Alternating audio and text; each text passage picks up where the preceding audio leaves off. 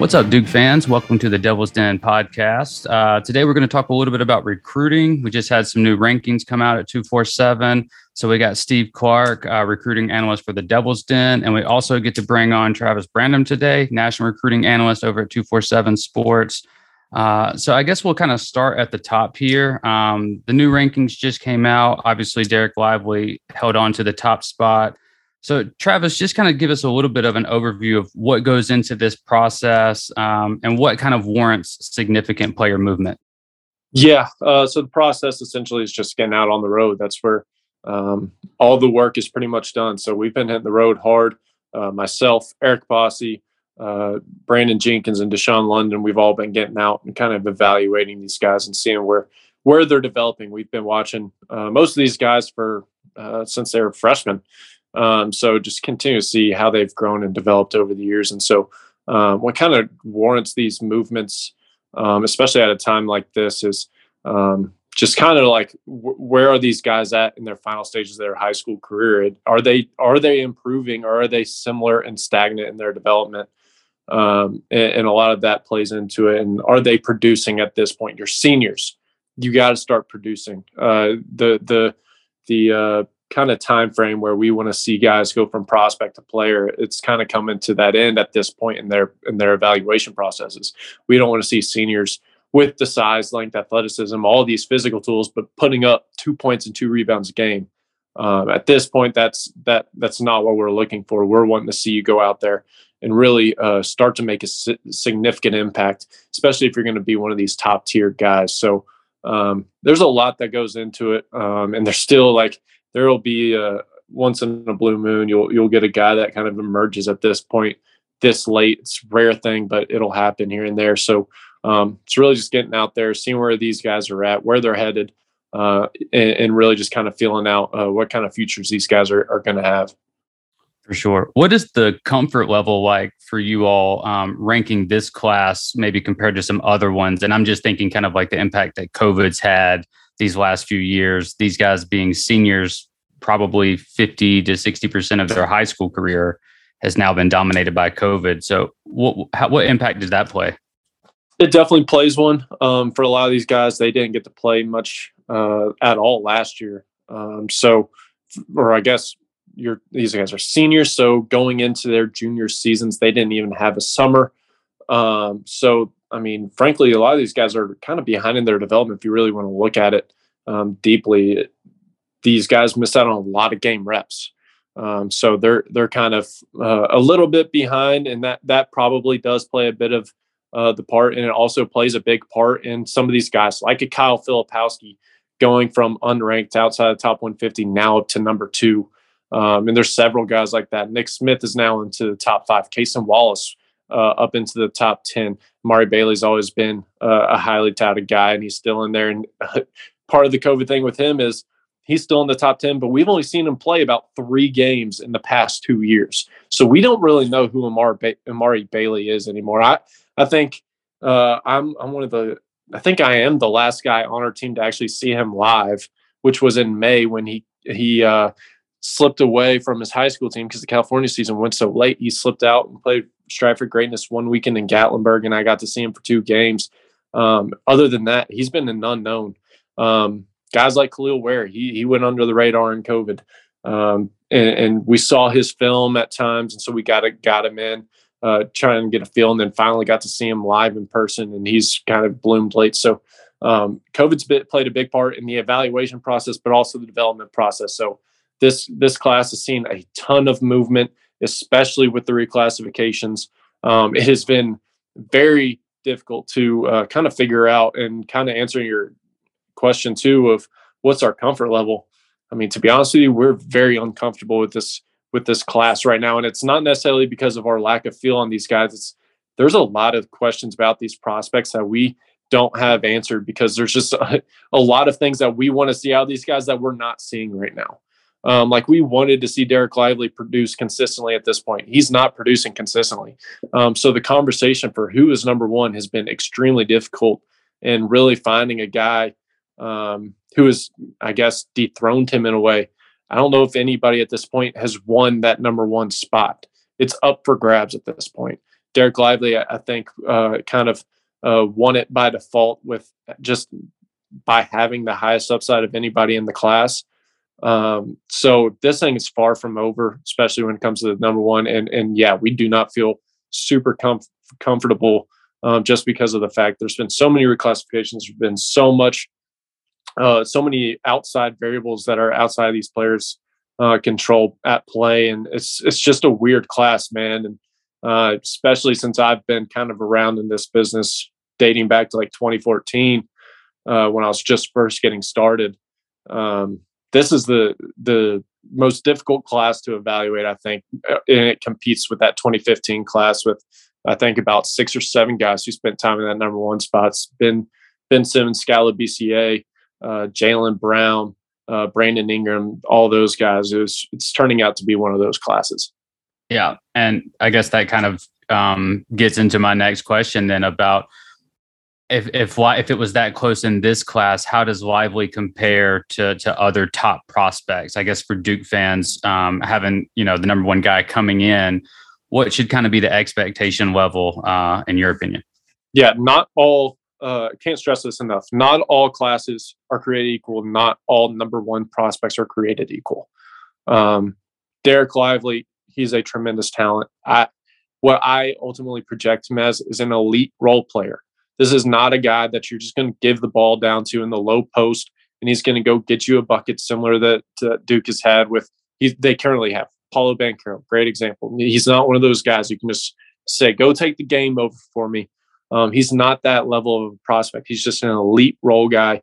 He's going to block shots. He can be an anchor on the defense. He moves his feet really well on the perimeter defensively. Uh, his jump shot looks really good. That's something that we noticed uh, more that's been developing in his game over the past six months since Peach Jam.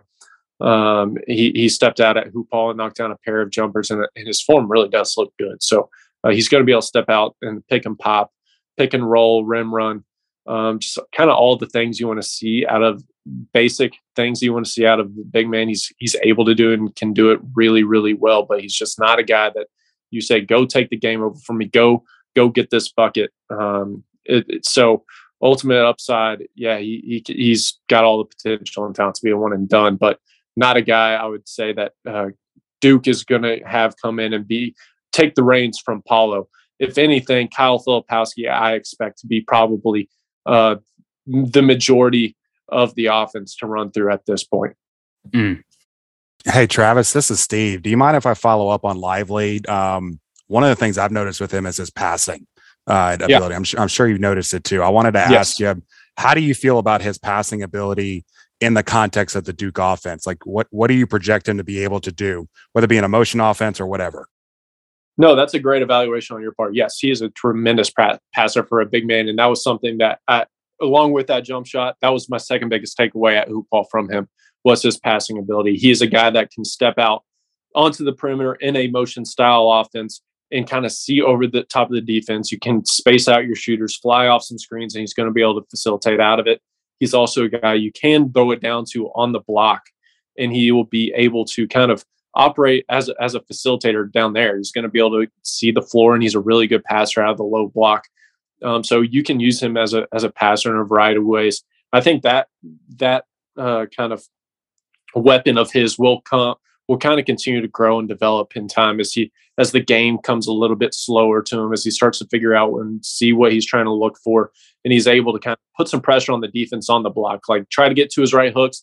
You see the defense pinch down you're able to kick out find a shooter. Those things just come in time with some experience.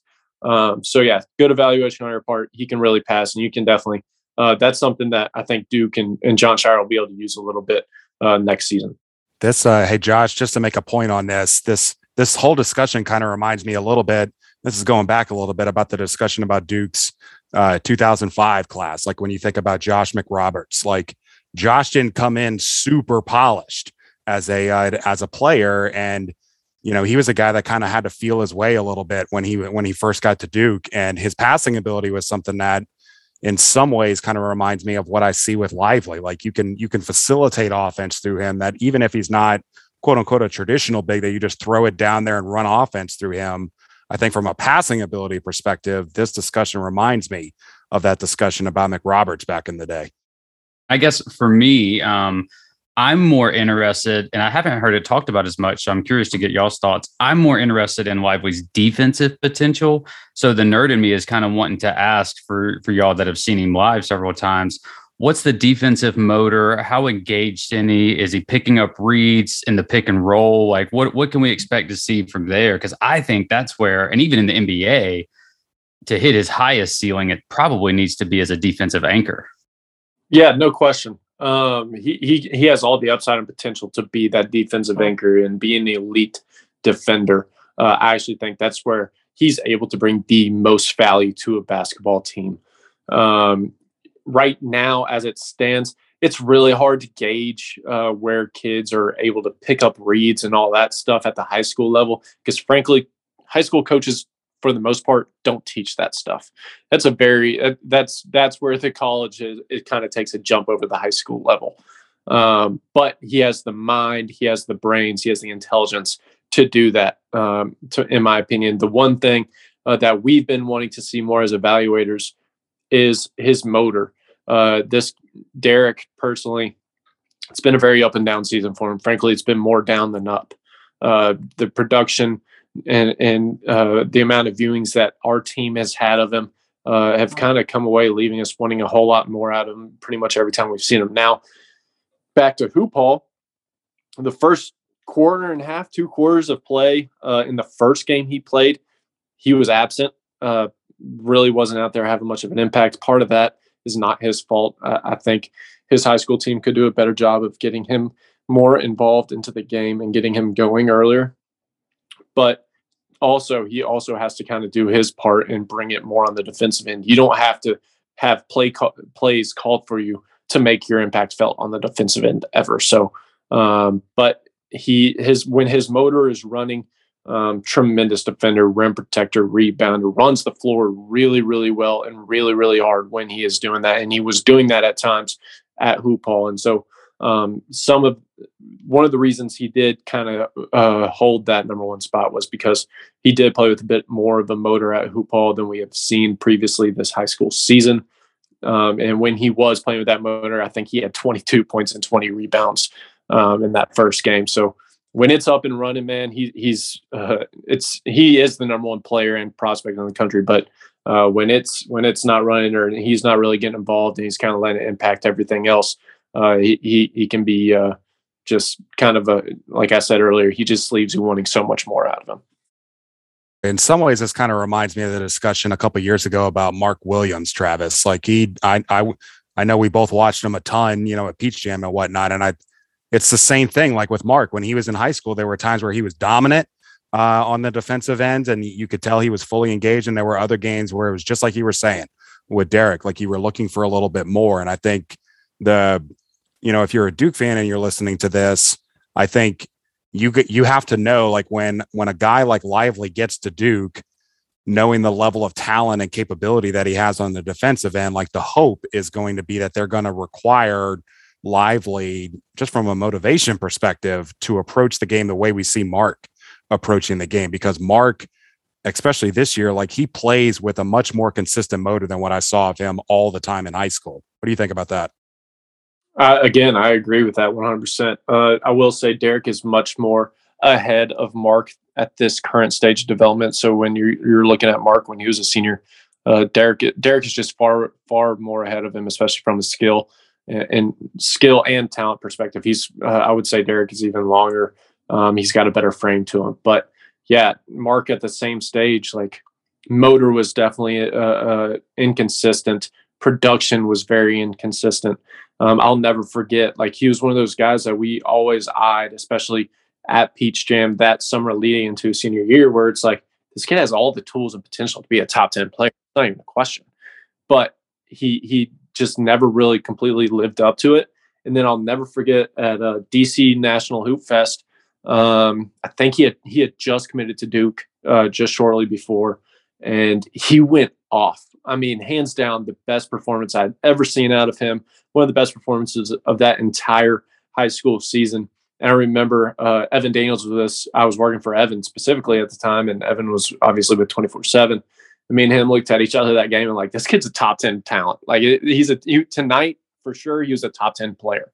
Um, he was just, he, he was uh, playing against, I think it was actually against Trevor Keels against PVI. Um, and he was just outstanding. Um, but Derek at this same stage is definitely more ahead of him. But I would definitely say it's similar. Like he's a, he's a guy that is uh, coming in and going to be. Um, you got to have a little bit of patience with him. You got to have some tempered expectations. Um, you don't want to put too much pressure on this kid because, um, again, not all number ones are created equal.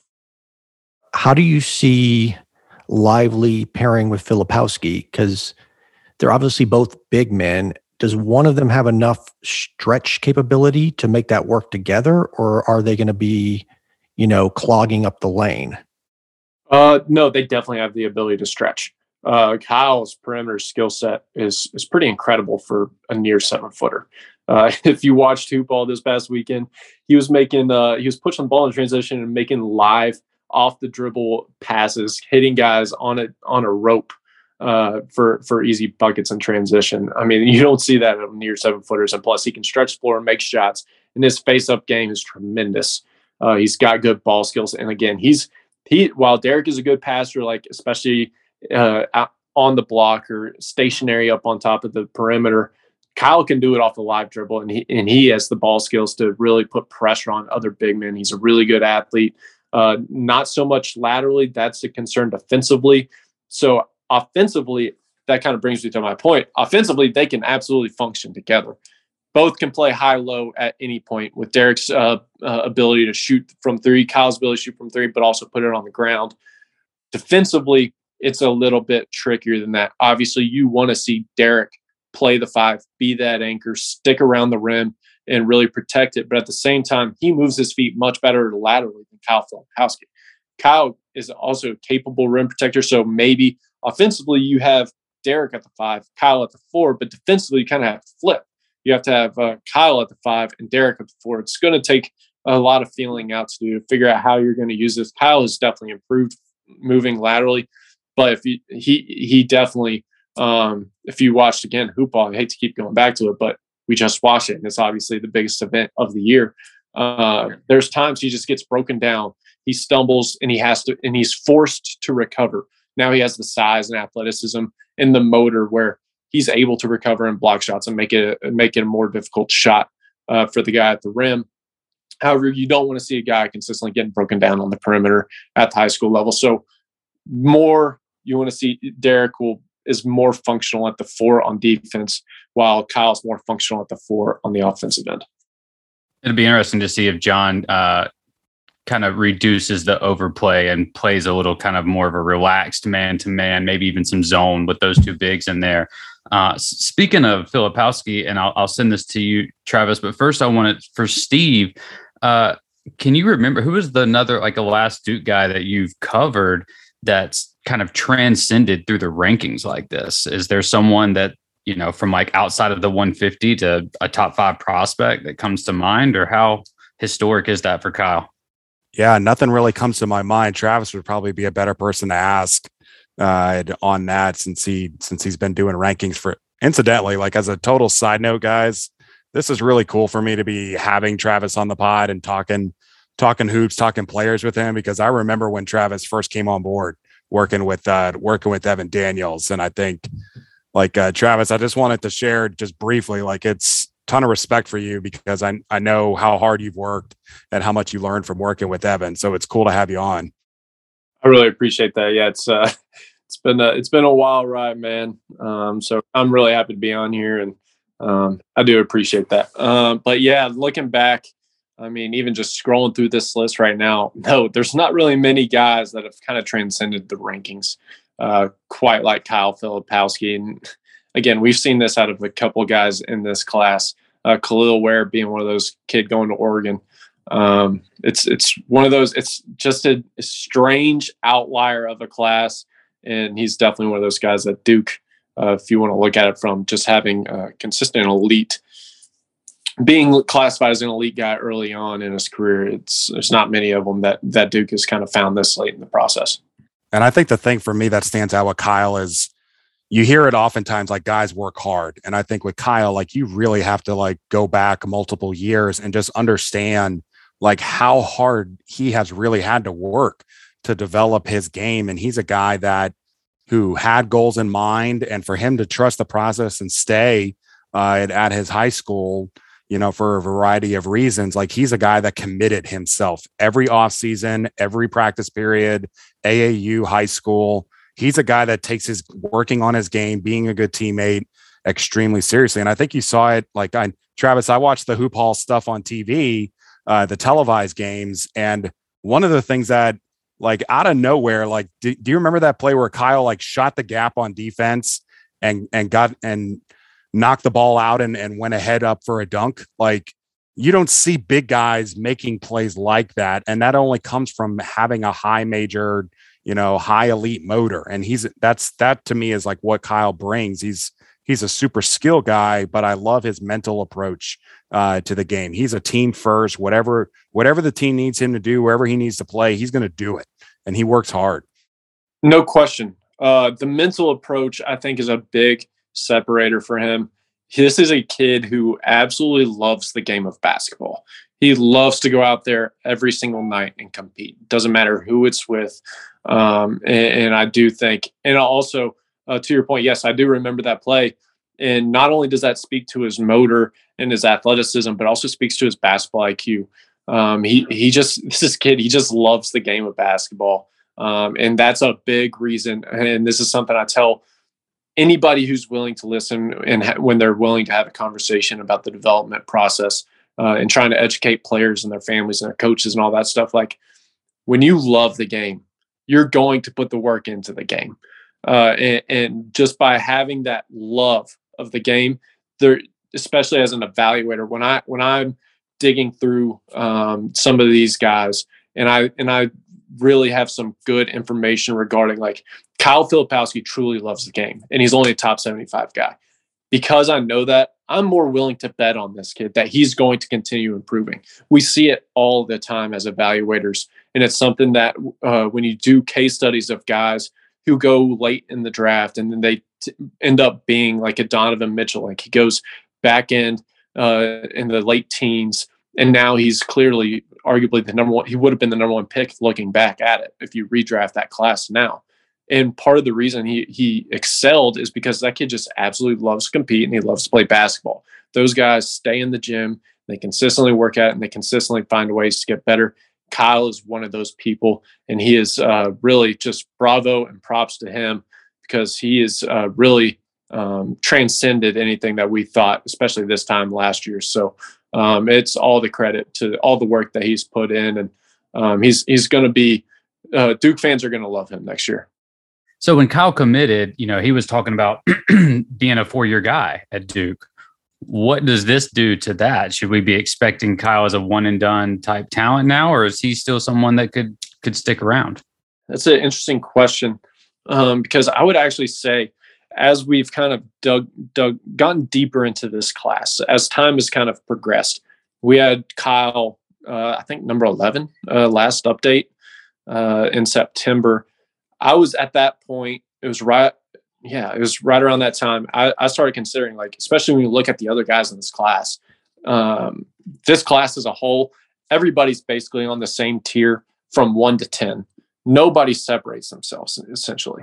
Um, you can you can shuffle this way uh, around a million different ways, and it's hard for anybody to argue against you. Reasonable reasonable minds can disagree here, but because of that, I've I've been kind of trending towards Kyle's probably a one and done prospect. He's a one and done prospect. Whether he does it or not, that's TBD because he is being uh, vocal about him wanting to stay multiple years. Um, but yeah, I started when you really look at it. This kid, Kyle has one of the highest floors, if not the highest floor um, in the entire class. And I would say Dariq Whitehead's not too far behind him from a guy like every time he steps out on the floor, you know exactly what you're going to get. He's going to produce. He's going to rebound. He's going to be able to score, um, and he's going to impact the game at a high level. Whereas there's some of these other guys in this class where you, it's going to be a little bit more inconsistent. You don't, they got a lot of areas to develop. Kyle's just got that high floor, and doesn't have as high of a ceiling as some of these guys, but um, I expect him to produce and definitely be talked about being a lottery pick uh, this time next year for sure. So for any player, uh, it's it's really difficult to pass on a guaranteed contract, especially that high. high up in the draft and, and try to come and come back and do college all over again. So um, I'm not sure if he'll come back. It's obviously what he's talking about, but I do foresee him being projected as a lottery pick. And you mentioned um, Derek, who's I've been pretty vocal about, is my favorite player in the class. Um, I know there was a little bit of talk a, few weeks ago of maybe he could could, could take the top spot. What are you seeing from him? Um, and could he be a guy that we look at five years from now and say, you know, he was the jewel from this class? Uh, definitely. Uh, he was very much in the conversation. We are he was actually probably the favorite favorite uh, about two weeks ago uh, about taking that number one spot. Um, the biggest area uh, or the biggest question that we have on him is shooting the basketball. We know he's a great defender. We know he can be a really good rebounder. We know what he brings uh, as a leader. That kid goes out and he leads his guys. Um, and he's he's got a good personality. He's got the leadership qualities. He's a big time competitor. Um, he's a good passer. He's got a good feeling IQ for the game. This is a kid. We got him listed as a small forward, but uh, I actually can see him playing the point, just like Wendell Moore is this year for Duke quite a bit, and also Trevor Keels. Um, so I see him kind of coming in, filling a role similar to those two guys on the ball, but he has to shoot the ball better. He has definitely improved there, but not consistent uh, and, and very, very streaky. I think he went one of seven in one of the games that I watched in this past weekend. So if he can develop that uh, and really kind of make strides in that area and become a consistent and reliable shooter, and it doesn't even have to be a good shooter. You just has to be a guy that you have to respect on the perimeter because um, that opens up the floor in the game for everybody else. So if he can do that, yeah, in five years we can look back and be like, this kid was the jewel of the class. Um, but and again, he was very much in that conversation for number one. He was heavily, heavily, heavily considered. Um, but just kind of one of those things where last weekend just the ball wasn't falling. So um, kind of stuck with Derek at that one spot again. Me personally, I like what he's bringing to in terms of his mental framework uh, to Duke next season. Like he, you know, everybody talks about how he's play at played at Montverde, but just the sheer volume of talent that he's played alongside at Montverde, and he's been a guy that has played in the starting lineup or as a key guy off the bench for them for years like that he's bringing a winning basketball mindset from his high school experience into duke and he's used to playing with top talent. And i just every time i watch him and i've seen him at city of palms events i've seen him at eybl like you name it like he always just plays a very mature focused game on, on both ends of the court. So i think i travis you were uh, you were mentioning it earlier like having that iq like he he's a guy that i look to in the class like he's going to come in ready to go like because he just plays that mature floor floor game. Yeah, absolutely, and uh, like you said, he's he brings a winning mindset. Uh, he is what we call a winner. Uh, that's that's like the term that gets used most consistently with him is he's a winner. Not only him, but Mark Mitchell is a winner too, and I would also classify Kyle Filipowski as a winner. Those three guys, their mindsets are are high level mindsets um, and while yes, there's question marks, how do all these guys fit together next season? Don't want to jump ahead, but those three mindsets, Derek, uh, uh, Mark, and Kyle, like those guys can really lead, and they're going to be able to figure some things out together. And um, for sure, like there's there's just a, a, winning attitude about the guys coming in next year that is really um, positive and kind of different uh, when it comes to high school kids. You don't see it very often. How big a role would you see? Uh, you just mentioned Mitchell, actually. Uh, how big a role would you see him having next year? Because we're going to have Filipowski and Lively there, and they might be taking a lot of those four or five minutes. And it does seem to me like Mitchell's best position would be four. I don't know if you disagree with that, but just some thoughts on him in general and how he might contribute as a freshman. Uh, I actually agree. I do see Mark Moore as a four man. Um, and I do think his role, I don't think we can accurately project his role right now. Uh, he's one that's going to be determined upon what uh, I think Jon Scheyer is going to feel like he needs at the time. Because Mark, um, not near as skilled as a Kyle Filipowski at the four, especially on offense. But defensively, Mark can be an incredible defender. Um, honestly, if you look at this class as a whole, Duke has never been really known as a defensive team. This team can be arguably their best defensive team in a long time. Uh, with Derek, Mark, and Derek. Those three guys can be elite defenders.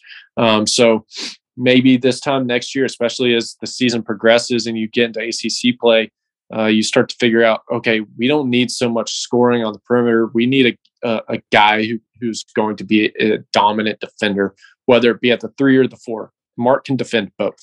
Offensively, he's definitely more of a four.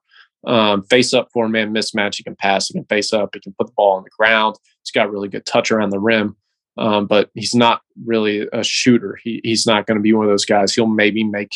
Uh, he'll. I expect him to make less than one shot from three a game.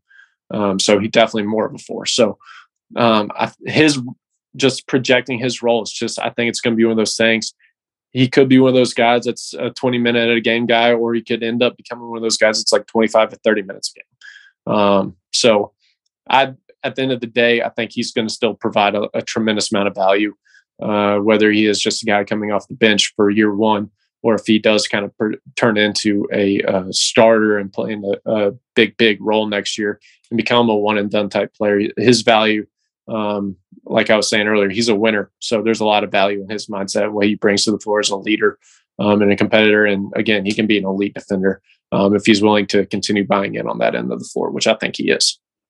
I was talking with him recently. We did an interview uh, with him at the Devil's Den, and he he told me like he's he's been talking with Scheyer, and Scheyer has been talking with him about you know just preparing to be able to play that three four role and to be able to complement you know and play you know either both with Lively and Flip all at the same time, or play kind of like what we see right now where, where Duke is rotating Theo John with, you know, either Mark Williams or with Paolo, depending on the depending on the circumstance. Like I think you could see Mark Mitchell playing as a four alongside either Lively or Flip, uh, depending on the depending on the matchups. And I I love his versatility that he brings because I think he's he's a smart ball player. He can operate off of curls on offense, and I think he's going to enable Duke to be versatile in their front court, especially on defense.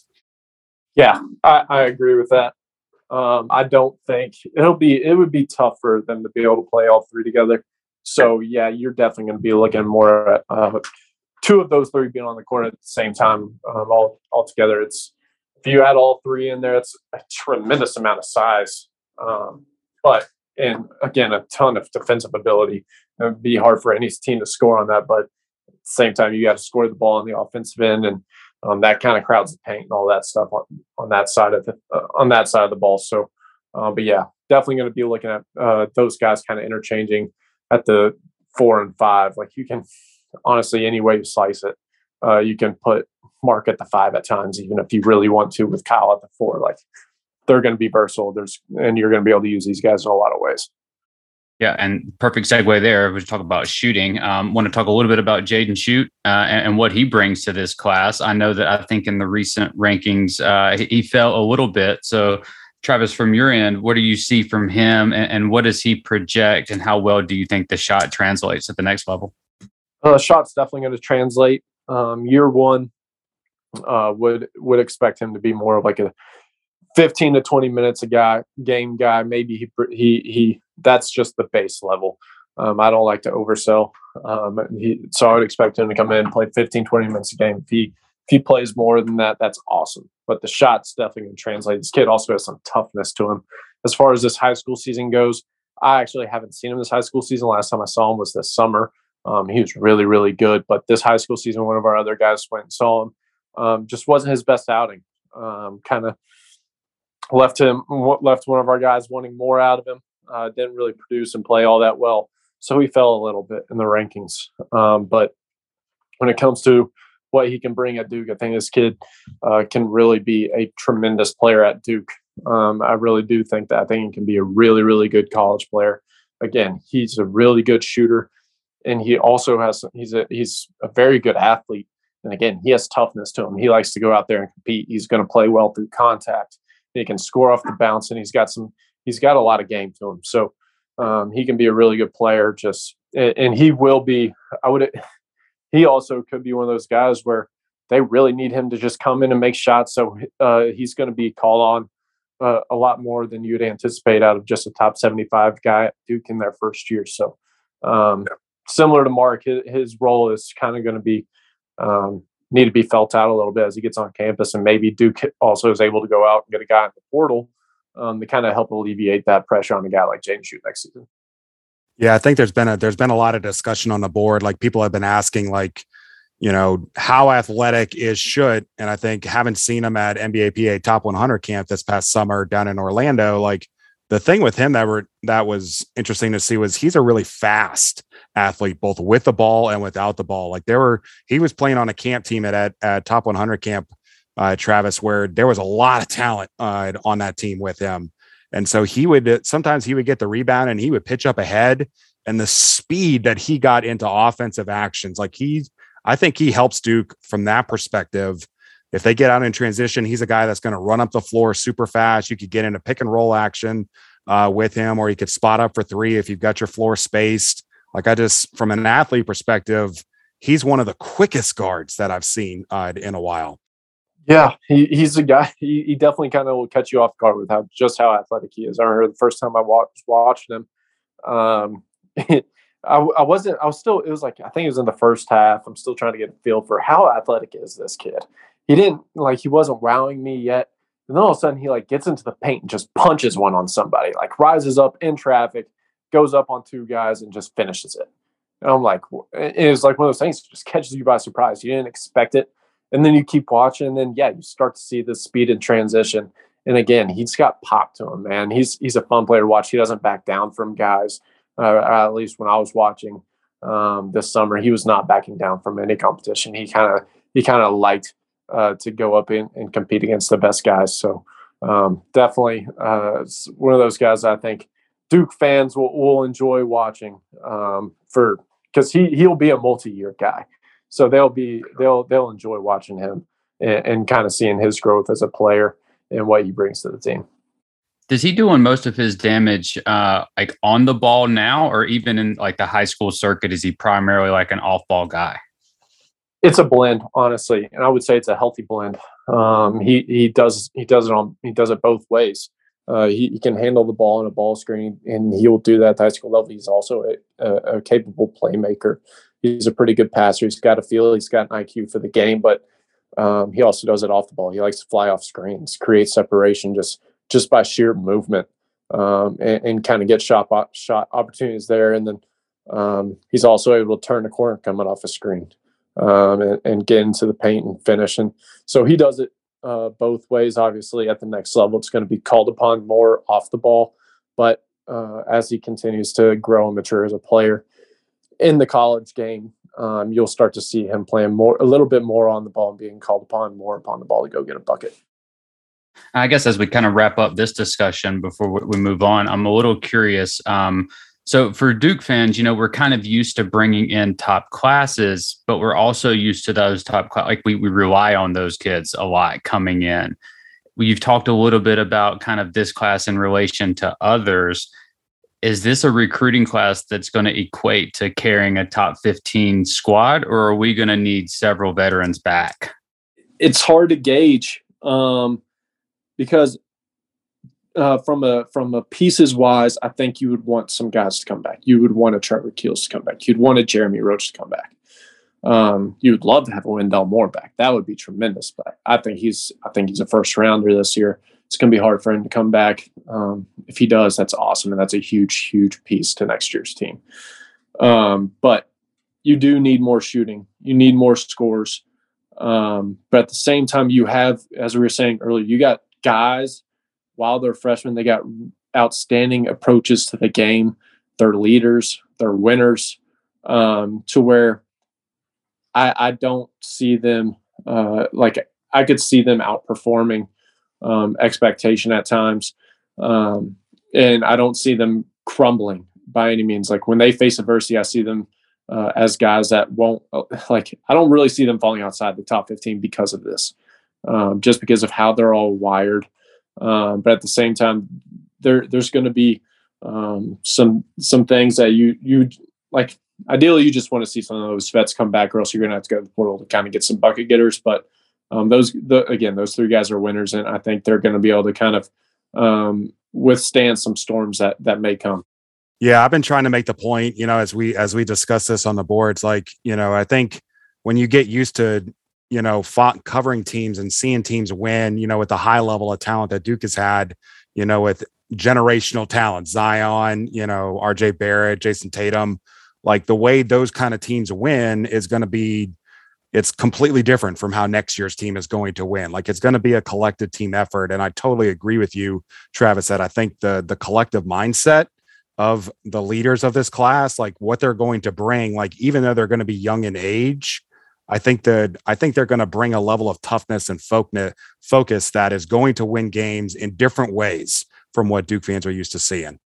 Yeah, these these guys, um, again, not all classes are created equal. So this uh, expectations have to be a bit tempered. Um, I don't want uh, fans coming in thinking this team's going to be um, uh, a potential like undefeated, exceed just outstanding uh, expectations. Like these guys, this class is when you look at it compared to others, it's a bit down. So uh, I wouldn't expect these guys to come in and, and just kind of roll over guys every single night in the ACC next season. Uh, that's just a bit unrealistic. But I don't I hate we're on a Duke podcast, but it, it's especially when you're looking at teams that rely heavily on freshmen. You got to look at Kentucky's team last season where they just crumbled. And I think a big part of why Kentucky's team crumbled last year with all these freshmen that came in, everybody in at Kentucky uh, or around the just all the fans, the fan base just expected them to come in and just be this outstanding team. They have the number one class, um, and they're they're came in with a lot of hype Brandon Boston, Terrence Clarke, all these guys. But at the end of the day, they didn't have the leaders to kind of withstand these storms to kind of figure things out when when it got going rough at times. So um, instead of banding together and figuring it out, they kind of just crumbled. I don't see that with next year's team when because uh, every team is is going to be faced with adversity at some point. And uh, I think these guys have that mental makeup to respond to that adversity well and just kind of figure things out and, and really be uh, a good team uh, next season. And I guess before we, we get out of here, I did want to talk a little bit about Caleb Foster, pretty hot topic right now, um, whether or not he's going to reclass. Currently still slotted in the 23 class, but what are y'all hearing in terms of, you know, him making that jump? And, you know, I guess hypothetically, let's say he does move to 22, where does that put him with, with everyone else? As it stands right now in just his reclass talk, it, from all the information I've gathered as recent as last week, um, it sounds like it, it's trending more towards he's going to stay in 2023. Um, now, if he does reclassify in 20 to 2022, um, that that decision won't be made until the spring, as uh, he went on record saying last week, and that also matches up with the information uh, that I've gotten from other people uh, with knowledge of of what's going on there. So, um, but if he does reclassify to 2022, this kid's a I would say more of like a top 35 type player in 2022 that kind of just tells you um, not all classes are created equal. And 2023 is a bit, uh, 2023 is a bit down uh, uh, overall as a class as well. Not, not knocking Caleb, just as a whole, there's um, 10 or 11 guys better than him in 23 right now. But if you really want to compare it to 2022, there's about 25 to 30 guys that are better than him. So, uh, but still a tremendous player. He, every time I see him, I'm kind of uh, taken back by how big he is. He's pushing six foot five. He's got a big, strong frame to him. And talking to the coaches at Oak Hill, that's one of the things they they tell me is like this kid is so strong. And I don't think the kid real. I don't think Caleb realizes how strong he is yet. Um, and he's one of those guys that's a floor general facilitator, uh, just steady Eddie out on the floor, um, high IQ, doesn't turn the ball over, consistently makes the right decisions. Again, it's I guess this has been a good evaluation on Jon Jon Scheyer's part, um, and something he's clearly been looking for is Caleb's a winner, just like the other guys. It's one of those terms that you like to keep going back to, um, and and Duke fans should be excited about that. Like winners might guys that we classify as winners may not always be the most exciting guys, but at the end of the day, they're going to help you win a lot of basketball games. So uh, Caleb's uh, he's a really good, uh, steady consistent prospect that can make shots. Uh, he's good in ball screens. Defensively, he's he's got a high IQ for the game. So uh, off the ball, he's impactful. On the ball, he's still learning, um, but he's he's got upside there. So um, good, another good player. I, at this point, I don't expect him to classify it into 2022, um, but this situation has been fluid. As of about a month ago, it sounded like it was an all but done deal that he was going to reclassify and then things changed. Um, and so now it's trending back in the direction of him sticking in 2023 and um, just kind of taking his time with the development process and uh, yeah, joining Duke in two years. So I was to Travis. I was talking uh, the other night with Jared McCain from the class of 2023, and he mentioned that Caleb uh, is talking with him quite a bit. You know, it seems like Caleb is interested. You know, to potentially uh, pair with Jared in college if if Jared is open to that. What's what's your thoughts on that? How do you think they how do you think they fit? Because my my personal opinion, I haven't seen them. Like I think they could fit because they could both play with the ball and off the ball. What do you, what do you think? I think they're a great fit together. Um, and yeah, Caleb told me uh, talking to him last week, he told me he's going after Jared really hard. Um, him and Mackenzie Mgbako, those two guys, he, he's already recruiting, trying to get get those two to join him. Um, so as a pair, they fit really, really well together. Both can play on and off the ball. Um, Jared's a really good passer, uh, but he's at his best when he's scoring the basketball, and he's really good off the ball. He's a knockdown shooter. He can score and, and, and create off the bounce as well, and in ball screens. Um, so these guys can really kind of play really well off each other. You can have one on the ball and off the ball at any time um, throughout the throughout the course of a game. Defensively, Jared's definitely smaller. Jared's about six foot two, maybe six foot three. Um, so defensively, you probably want to put Jared at the one. Caleb's so, so, big, you can easily put him at the two. That's no problem. They both have the IQ uh, to really just figure that out. That, that wouldn't be too difficult for those two to to kind of adjust to and adapt on the fly from going from one on the offensive end to the two on the defensive end. That's I think that's pretty easy for Caleb to learn. So um, I think those two guys would definitely fit really, really well alongside each other. So, what would uh, Caleb have to do to sort of be ready for college? Because you hear a six-five point guard who doesn't make mistakes and can hit shots, and you kind of wonder why he would be ranked 35th. So, what's kind of the conspicuous area of weakness there? Um, one one area, uh, being a bit more dynamic being able to put more pressure on the defense off the dribble. Uh, right now, Caleb is very, uh, which I think will always be his game. He's a very ball screen dominant guard. He's going to need ball screens to kind of get by guys, get on there, get them on his hip, and get into the paint. Um, he's not going to break down off the bounce. He's not. He doesn't have the burst um, or speed to to get by his man. It's he's going to need a ball screen. Um, and so just and that's an area he's just learning to be more aggressive off the bounce. Um, there's times this high school season that all he wants to do is just shoot threes. Um, there's been a couple games where I've seen him try to, uh, where he's pulled up, I think about nine or ten threes. Um, you want to see him get more into the paint and, and, really kind of try to collapse that defense and, and try to operate out of that. Um, another thing is just the mental aspect of it. Um, the adversity that he's had to face at times this season. Uh, the game can be a little has been a little bit too much at times for him. Playing Oak Hill, you're playing at Oak Hill, you're playing um, the best of the best high school teams. Um, at times, it can just be a little bit tough um, for for a junior going up against guys uh, like Montverde with all these. They're all entire starting fives in the top 35 of the 2022 class. Like they're, they're huge too, aren't they're they? Freaking huge, yeah. Like so there's just a, a, variety of things that you just want to see him. Like he could definitely reclassify.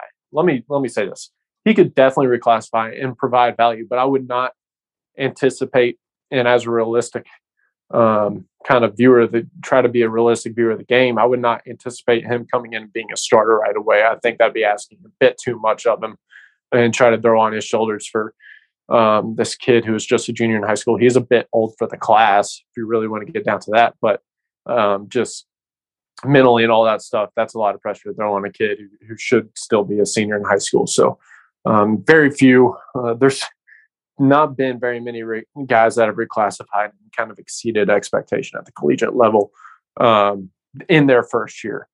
Uh, so it, would just be a tough task. I would expect him if he does reclassify, just come in and, and get 15, 20 minutes a game and get ready for year two more so. Hearing you, Travis, like it takes me back to 2015 and Derryck Thornton and that whole situation and that and that discussion like what kind of equivalencies do you see there like you know because hearing you talk about it like those were some of the concerns like when Derryck reclassified and came in to be the point guard at Duke like there were questions there too yeah for sure uh, Caleb's definitely farther ahead than Derryck Thornton I think Derryck Thornton when we look back Um, if, if you want to look, if you want to compare the two at the same stage, Caleb is, is much further ahead than Derryck. Caleb's got a way better size. He's got a way better frame than Derryck ever had.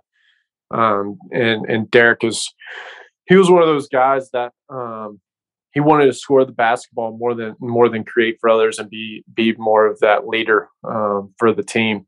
Um, and Caleb's he's he's wired that way. He he wants to go out there and facilitate, run an offense, and and kind of uh, lead that team um, as as the primary decision maker. Derryck wasn't, I don't think, was as wired that way. So you want to compare the two that way.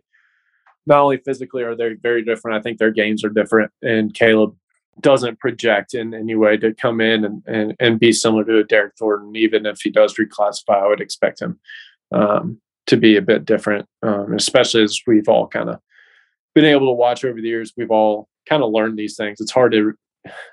Derryck is one of those people we learn from. If you reclassify, it's it's a hard thing to adjust to and kind of adapt to. You got to temper your expectations a little bit. So I think that plays a bit into Caleb's into, Caleb's uh, favor as well.